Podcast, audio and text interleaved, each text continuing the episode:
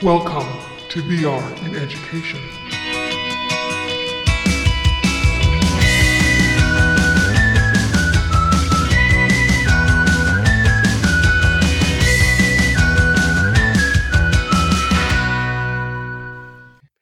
Hello, everyone. Welcome to another hopefully exciting episode of VR in Education. In today's episode, we are talking with Thomas Logan. He's the CEO of Equal Entry.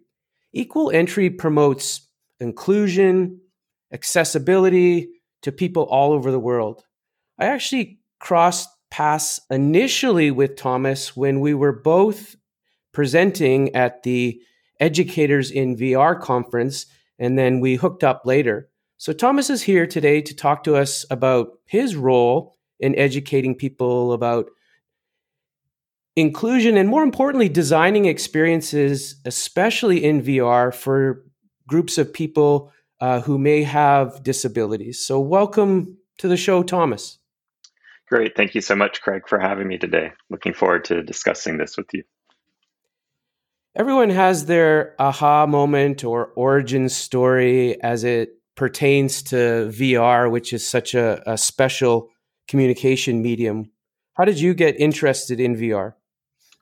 Yes, with VR, it definitely comes from my childhood. Um, I was a kid that liked going out to the arcades, like the Aladdin's castles and other arcades in the 1980s. So I remember um, very vividly playing a game, uh, Dactyl Nightmare, at a big arcade. And this was a game where you had like a walking track. You could use your feet. You're wearing a headset.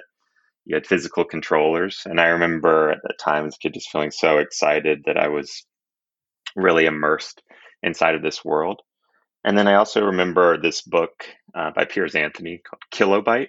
And that was oh, a wow. book that I read that got me just really fascinated too about the ideas of virtual worlds. And it's interesting um, that the protagonist or one of the protagonists of that book uh, was a wheelchair user. And so it does have a connection to accessibility, but that kind of came first as like my interest and excitement about virtual reality. I had not heard of that, so I'm going to write that down. Thank you for uh, a new a new book for me. You know, not everyone not everyone Thomas instinctively contemplates accessibility and inclusion.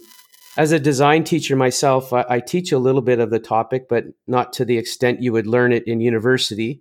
Can you offer listeners uh, a simple definition and maybe even provide examples of groups of people who might fit into this definition of uh, accessibility? Sure. So, accessibility, you know, very broadly is viewed as the ability to access information or some system. And so, you know, my first introduction to accessibility or my, my way of understanding what accessibility means was when I was a undergraduate in computer science at the University of North Carolina. Um, I got introduced to a graduate student who was blind in the classics department. And part of his research for his master's thesis was looking at ancient world maps and all of these ancient world maps were, you know, in old textbooks or in, you know, very elegant uh, ancient world map books. And so for someone who is blind, the ability to access or benefit from the information that's contained in a map visualization, it's not available to someone that cannot see them.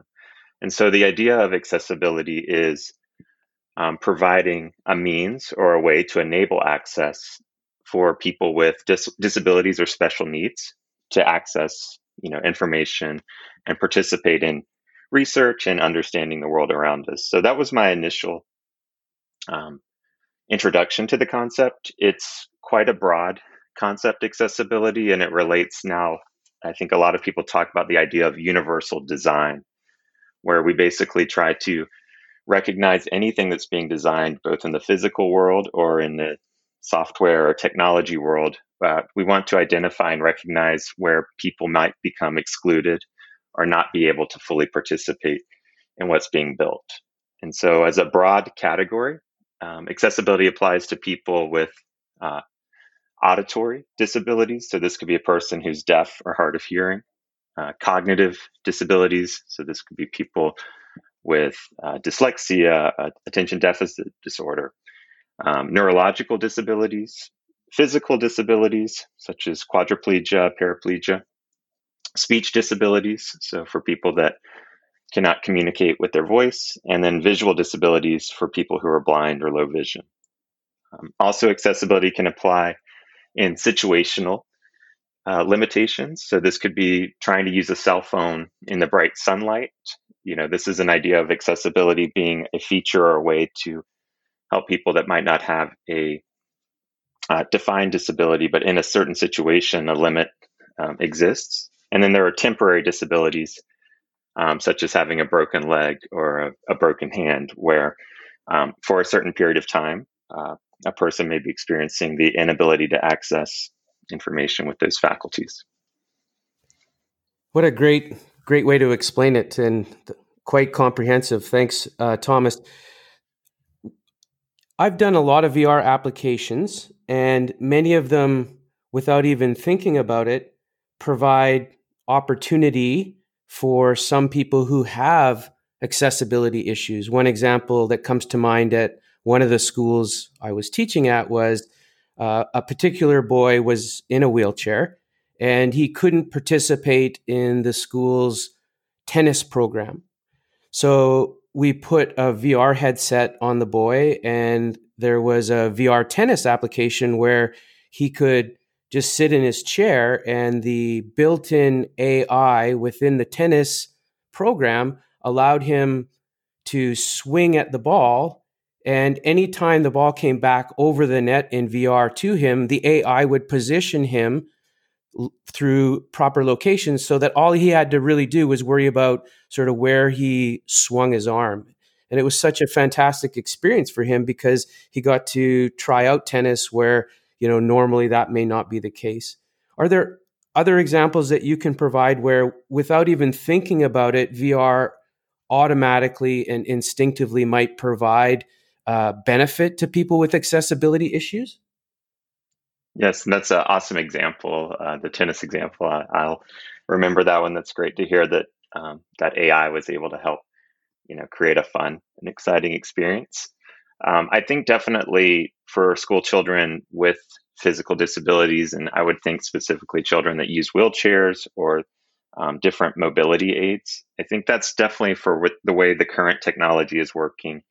Uh, one of the most direct uh, abilities to enhance opportunities. I think about field trips where mm. potentially mm. where the field trip is going might not actually have uh, physical um, accessibility. I know, for example, a lot of places in Europe uh, where there's a lot older buildings, older structures, they haven't been made um, accessible for people to access in a wheelchair. And so that's something that I think when we look at 360 degree video, um, even you know navigating in apps like Wander or Google Earth in a virtual reality headset, I'm finding it, you know, for myself and, you know, for I think lots of people that do these experiences, it's getting closer and closer to feeling just like you were actually there in the the real world. So I think that one's um, pretty amazing right now, and it's it's already working and obviously improving uh, more and more. I think another one is for social interaction. So there's a lot of uh, social virtual reality um, platforms, and we'll be talking about. Um, I've done a lot of work on those platforms, and I know that for people that have um, different types of um, social anxieties, or maybe cognitive disabilities, or physical disabilities, where in the real world um, they might experience bullying or experience uh, you know negative social interactions in the classroom that's something kind of exciting in virtual reality that you know no one knows what you look like. You can you can represent yourself um, as an avatar. You can represent yourself as a different gender. You, you can basically explore and represent yourself um, in new ways. And so i think that's also something um, pretty powerful. There's a there's a great video on youtube called kid in v- vr chat talks about being bullied. Mm. and he was a student with adhd and he he really talks about how social vr um, let him make friends and feel like he had people he could go and talk to about problems he was experiencing um, in school, like in the day to day life. So I thought that was great. Yeah, we often get worried as pastoral caregivers, whether that's parents or other people sort of thinking about the well being of children. We get worried with the idea of anonymity. But, you know, in this case, sometimes an- anonymity can can help, right? Right. Right. Uh, another example that you know I wanted to get your uh, perspective on was uh, I had interviewed uh, a few episodes back a lady called Shannon Putman, and she was using VR to help a boy with autism. So parents had asked her and her team to develop uh, a recreation of a restaurant that the family wanted to go to, but the young boy uh, had extreme autism. So taking him to the restaurant was just too new and too foreign. So what her team did is they recreated a volumetric capture of the restaurant where the tables were and populated it with uh, you know AI people. And then Shannon worked with this boy so that he became comfortable and familiar with the environment and surroundings to the point after so much exposure that the family then was able to take the boy to this restaurant and it wasn't so new and overwhelming to him. And what a great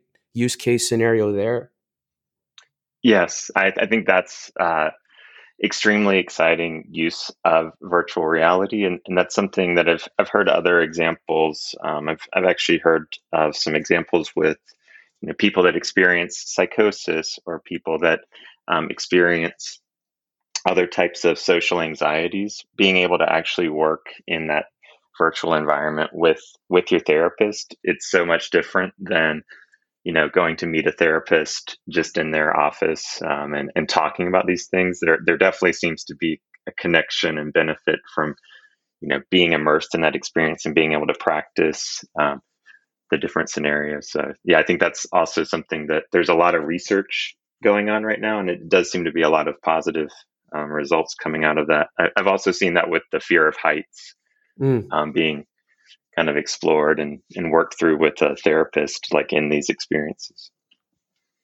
I've uh, I tried the application called Ricky's or Richie's Plank Experience, and I do have a, a minor fear of heights, and uh, for the life of me, I cannot walk across the plank for Rick, Richie's Plank Experience at all. So, I love you bring that example up. That that actually in my um, my years after you know graduating with my undergraduate degree that that plank experience you know even in the nascent you know less developed world of virtual reality I, I that really showed me how powerful it was. Mm. uh, i remember the plank experience vividly from like you know 15 years ago and having the same thing. If i if this can make my brain have that kind of reaction this is very powerful technology. i, I concur let, us go to the other end of the spectrum. Then we, you know, we've been talking about how VR, eh, you know, without even thinking about it, has enhanced and benefited these particular groups of people. But at the same time, VR has a long way to go, you know, and there may be lots of accessibility issues where these people are shut out and can't use VR. Can you talk a bit about that and what we need to do to ensure that either uh, game developers or application developers or even hardware developers are considering people who have uh, accessibility issues uh, and what we need to do to ensure that the hardware and the software don't shut these people out? Absolutely.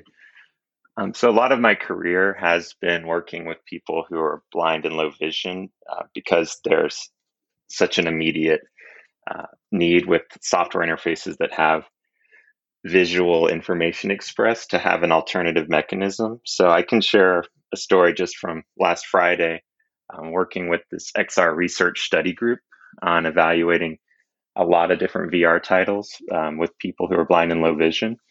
And one of the things you find kind of immediately, we were testing with a Windows mixed reality headset, um, and we were using Zoom and working with uh, John Samuel from LCI Technologies to watch how he was interacting or what the first user experience is like for someone that's blind um, coming into Windows mixed reality. And we basically found, you know, there's there's really no notification, there's no real prompting right now that could let him get oriented or even open up an application. Um, and we wanted to try using a social VR application with him. So we were testing one too, where basically there's a login process where you have to, you know, create a user. Most of these accounts, you need to create a new user so that you can use them. And for someone who's blind um, and using uh, technology that would need to be speaking information back to them, there was just no way to enter a username or password. So I think, you know, that's really getting shut out at the front door of the experience. You can't even get into mm-hmm. um, login. So that really can be evaluated and fixed by the companies that are making these experiences by working with people with disabilities. You know, in this case, if they did a user test with just one person that was blind or low vision, they would be like, wow, you can't even get past the you know the login experience like we need to make sure we build in a, a separate way or not a separate way but just build an alternative to access that. And most likely through announcing it with speech and maybe using voice input there would be a fairly straightforward way um, to address that issue. Um, another big uh, barrier that i experience especially in the education I know we're talking to a lot of educators here on this podcast um, there's so many different simulations and educational content that are being put into VR that have no closed captioning or no text description of the narration that's being spoken and, and heard auditorily. So that's just something that again can very immediately be seen in a lot of experiences is you're looking for the closed caption button in the settings or even maybe just by default having that on and it's just nowhere to be found. So I think that you know, obviously for people that are deaf or hard of hearing, they're pretty much shut out of those experiences. And then the last really common one I would say is that because VR systems, sort of the default right now of the most immersive types, would would have an expectation that someone can walk around um, with their legs, have full reach and mobility with two hands, and fully control two hand controllers, as well as rotate your neck um, to move and look around a space. And so, if experiences are designed with just that as the baseline assumption, that's you know going back to that topic of sort of exclusionary design that we should, can't have an assumption that all of those ranges of motion um, can be relied on. And so, I'd say most experiences right now do make that an assumption, and then there's people that get left out. Do you notice a difference between children and adults when it comes to their experience with VR? Because children, we often call them digital natives. Mm-hmm. Many of them are so much more comfortable and have courage and agency when it comes to new technologies, whereas sometimes adults tend to be more fearful. Do you see that with your work, especially between adults and children? Yes, I'd say it's a, a broad generalization. There's there's just the difficulty of the VR, let's say just the VR hand controllers to start with. Um, there's potentially like six to eight buttons, multiple analog sticks, thumbsticks. There's all these different buttons that then get used um, different ways in different experiences. There's not a lot of common patterns. And so I do find that more digital natives have an assumption of exploring with a controller, potentially remembering, oh, when I press this button, this happens. Uh, and I think that as people get older or older adults that aren't using technology very frequently or maybe are only used to typing on a keyboard and a mouse, it's much more difficult to explain, okay, put your thumb here, your middle finger here, index finger here. So I think that that's just definitely something I've observed kind of broadly. And also, as you mentioned, just I think children have less of a frequency to give up or just get frustrated and, and not want to um, try out the exciting technology. And I think for um, adults, it's easier just to say, oh, this doesn't work for me. Like, I'd rather not try anymore. If I'm if I'm blind or you know extremely low ability with vision, mm-hmm. because VR is such a, a visual medium, you know, is there, you know, arguably, is there limited benefit for that particular group, or is there experiences within uh, the VR headset uh, that are mostly auditory that will still provide them the benefit that VR wants to entail? Yeah, I think that's definitely, eh, you know, it, it's going to depend experience by experience um, what the objectives are of um, benefiting from the experience. But I think a lot of people looked at virtual reality like true immersion. Uh, there does need to be much more of a focus on the sound environment and the you know 3D spatialized sound and sound cues. And this is mm-hmm. something that you know I think just as in the movie entertainment industry, sometimes people talk about audio always comes after the the lighting people and the video people have done all of their work, and that's really something that hopefully people who are blind and low vision being more engaged and using these experiences it's it should benefit everyone. You know a big part of immersion is how we hear um, and process sound in the world. And so i think for example in these um, experiences where you travel to different locations around the world it's it, it's immediately more interesting when you're hearing like people speaking in the background the language maybe that's being spoken there and, and you're doing uh, more things that would make that engaging for everyone. So I guess it, it it's going to depend by experience, but my um, my experience in accessibility is usually led that when we design something that will work, you know, for one population, generally other people benefit as well. So, for, for example, if if we had people who are blind and low vision participating in the experience and could do things via sound or speech input, there's other people that might want to use speech input and, and hear the sound and not just only have a visual experience. Even just raising awareness and empathy amongst the regular population about the plight of these people. You know, I can't help but think that there's one. Uh, it's called Notes on Blindness. I don't know if you've seen it on in the Oculus store. Yes, and it basically kind of puts you in the shoes of what it's like to be blind or low vision.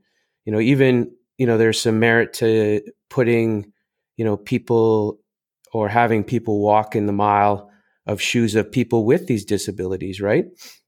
Right. I think, I, and I have um, actually done the notes on blindness experience. I thought it was, you know, great, very interesting. But one of my critiques was it did have, you know, interactions in it that required you to have sight. So for someone like me that's always working on the inclusion aspect, I just think it's unfortunate when something is built really from that purpose, that should probably be one of the first ones to have the understanding of like, hey, someone that's blind or low vision might want to hear how this topic's being um, explained to other folks. So I, I, thought that was sort of a that's an opportunity maybe for a future release of that experience to you know continue innovating.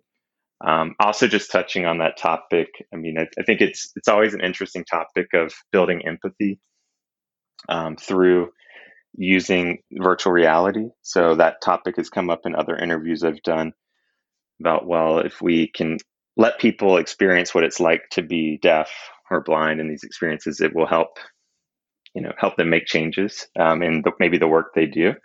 So for me, I think that's still an interesting topic. I don't discredit it out hand, but I know one of the the flip sides of that that comes from people with disabilities is that the concern is that people will use a simulation for five minutes and say, okay, I've got it. You know, I know what I, need to do now and not include people with disabilities in the design experience or in the process of creating these experiences. So there's the danger of um, potentially people thinking that they understand it from just doing a short simulation. Or the the branding of a company, kind of like the environmentalism uh, front, the branding of a company saying we're all about accessibility when they all they're doing is pushing out empathetic experiences to the regular population and never designing anything for the inclusiveness or the population of people who need those applications right? Like absolutely. you have, you have like you know a grant of money you know you could choose path a which is oh let's just make uh, something like notes on blindness and it's can never be used by a blind person. Right. And that's that's definitely my passion, you know. I'm like, hey, I really want these experiences to be able to be used by everyone. And I think different experiences definitely bring different challenges. I, I believe like every experience could be made accessible, but the amount of work that that entails is also a goal of like, how can we reduce or basically make that a lower effort for the developers that build these experiences to just have these things be more accessible either by default or with very little work. Mm. Uh, you you recently have been offering presentations on this topic in social VR platforms like AltSpace. Um, can you give us maybe a synopsis of some of the things that you you have in your talk that maybe we haven't talked about yet? Sure. Um, the the first idea is like I, I have a meetup called uh, Accessibility VR. So like on on the meetup page, we try to meet one to two times a month. And one of the first experiences that we did um, that I hosted, it was like a, the inaugural event, was just to find out let's invite people with disabilities into this meetup to participate and let's document any barriers or any lessons learned just from mm. having people join us and, and, just be very forthcoming that hey the purpose of this event is to be upfront that we know that vr has challenges but we're a group that's interested in learning about them you know documenting them and then communicating them with the companies um, that build the experiences so one thing that's really great about our current working environment is that Mozilla Hubs, um, which is the open source company um, that builds a social VR world, um, that world is also accessible from using just a 2D, like a laptop or a desktop computer. So it doesn't require having a VR headset. And I think that's one of the first barriers we're still trying to understand too about accessibility is that these devices do cost so much money. So we liked that they offered that. So I think that's an interesting topic we hadn't discussed yet is that there's the chicken and egg issue that for someone, for example, that's blind or low vision or paralyzed, why would they buy a headset, like a more expensive headset now if none of the experiences work? But the flip is if no one has these headsets, how can you evaluate or work with people um, to make sure that they work. So that's something interesting for us of like, I think experiences that do allow people to access it, especially web VR based experiences that can also work in headsets are a good area to um, explore accessibility. Um, another, uh, I guess, another topic we haven't discussed that's coming up at our next event is uh, this controller called the 3D Rudder. And it's a controller where um, you can use your feet to like move forward, backward, turn, rotate the views. You can do clicks with different um, heel and toe patterns. And so that's a really cool um, other input device that not many people have seen or thought about. And we think is really exciting for people that might not have, you know, full use of both hands, but have great mobility in their feet. Um, this controller would be a way to show that there's ways to make these experiences accessible to those people. That's so interesting. Uh, I remember 3D Rudder uh, followed me on Twitter, and so the fact that you mentioned them again means that I need to maybe look into having them on the show just to talk to them about their perspective. So thanks for that. Yeah, it's really cool technology. Um, you know the the educators that are listening to this might start to dabble in VR. And so, if schools are looking to get started to embrace VR as a tool for offering a variety of learning experiences to children, especially you know those who have accessibility issues, what do you suggest? Uh, how do you suggest they get started? For example, when you were talking uh, a few minutes ago, I couldn't help but think if I was to Google search accessibility and VR? Has someone even curated a list of VR applications that uh, would be um, accessible, if you will, for people with certain disabilities?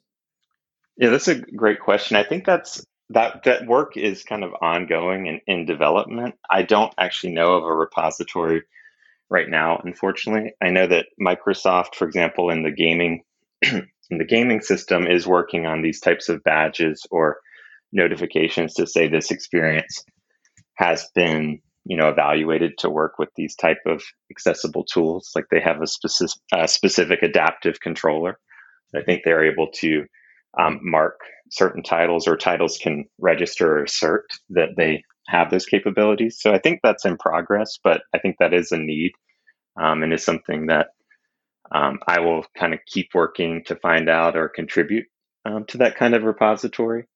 I think um, from my perspective, and I'm coming from someone that like works with the technology companies to implement these features and make sure that they happen. Um, for your question, I was thinking that one thing that um, teachers or educators can definitely do is make sure that if they have had an experience where they had a student with a disability in their class and they weren't able to participate in using the experience, that they actually log or send that specific feedback to the company or manufacturer of the experience because that's really a big issue is that a lot of the big companies do have people that care about accessibility but they often don't receive feedback or get the actual um, user stories um, to make it more impactful and to actually get their teams to do the work. Um, another bigger picture one is that um, depending on people that work with the administration or maybe in the decision making of purchasing software for like a, a local government or a, you know a school system, there's the ability to put that in as a requirement into the contract um, that the piece of software will be accessible to people with disabilities. And then there is a way to actually communicate back and say, hey, you know, to keep this contract, we want we want this work to be done. Uh, that's definitely something that influences the decision because the, the final way that I usually have seen accessibility be influenced is through lawsuits, at least in America, you know, to saying like, hey, my child wasn't able to participate in this activity or in this um, school project because it wasn't accessible to them. And so that's really the the way that we ideally don't want to go. And so I would really encourage though that when barriers are encountered, that you do communicate them or make sure that they were logged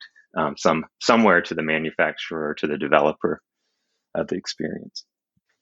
And sometimes you know, the best example I can give is a, a, a wheelchair accessible bathroom. Sometimes the changes that need to be made to a product or something don't necessarily then exclude the general population. Like a wheelchair bathroom can be used by anyone. It's just made more, as you said before, more inclusive and accessible to people who are in a wheelchair. You know, same idea with VR. Surely if we coach and teach developers of these applications that you know small s- slight changes can you know broaden you know what we call universal design so that everyone can use them not just you know people who are uh, regular bodied or uh, i don't know for lack of a better word. Yeah i think one one uh, big example i wanted to tack on there about the the physical space wheelchair accessibility, I find it very interesting for VR experiences that um, most of the most successful titles, like on the um, the store, have gone from maybe first assuming that people want to have this six degrees of freedom, you know, walking around in the space and you know really interacting by walking and, and moving.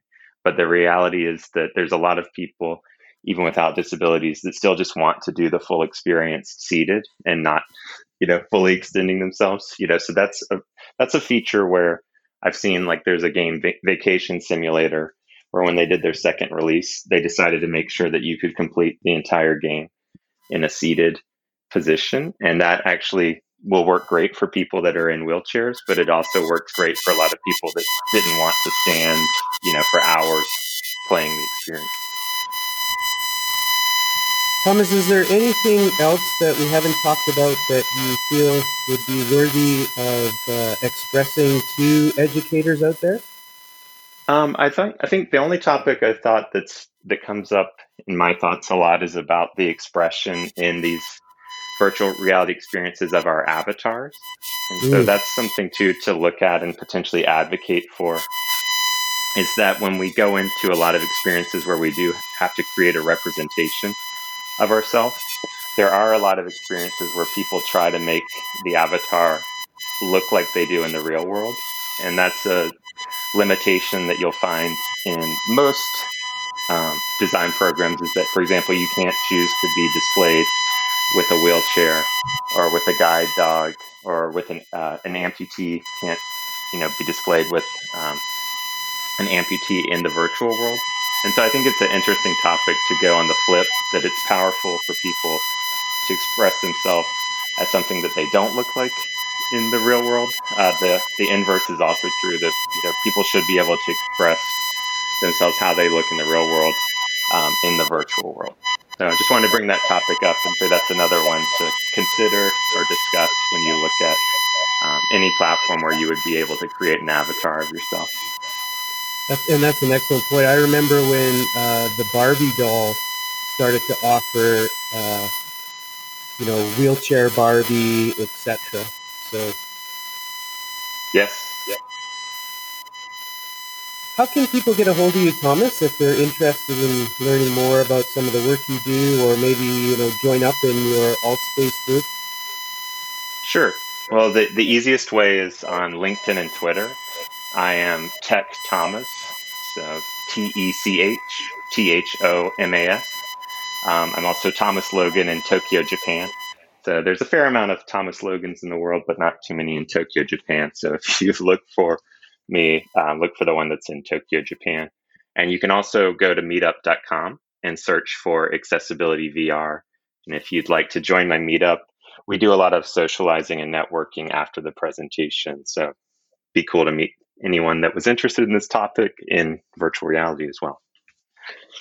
Well, it's been fantastic talking to you, Thomas. And I really, this is such an important topic. Like I said, right now, I, I teach a design course to grade 11 kids, and we're just getting into universal design and inclusive design. And so it's been uh, on the forefront of my mind.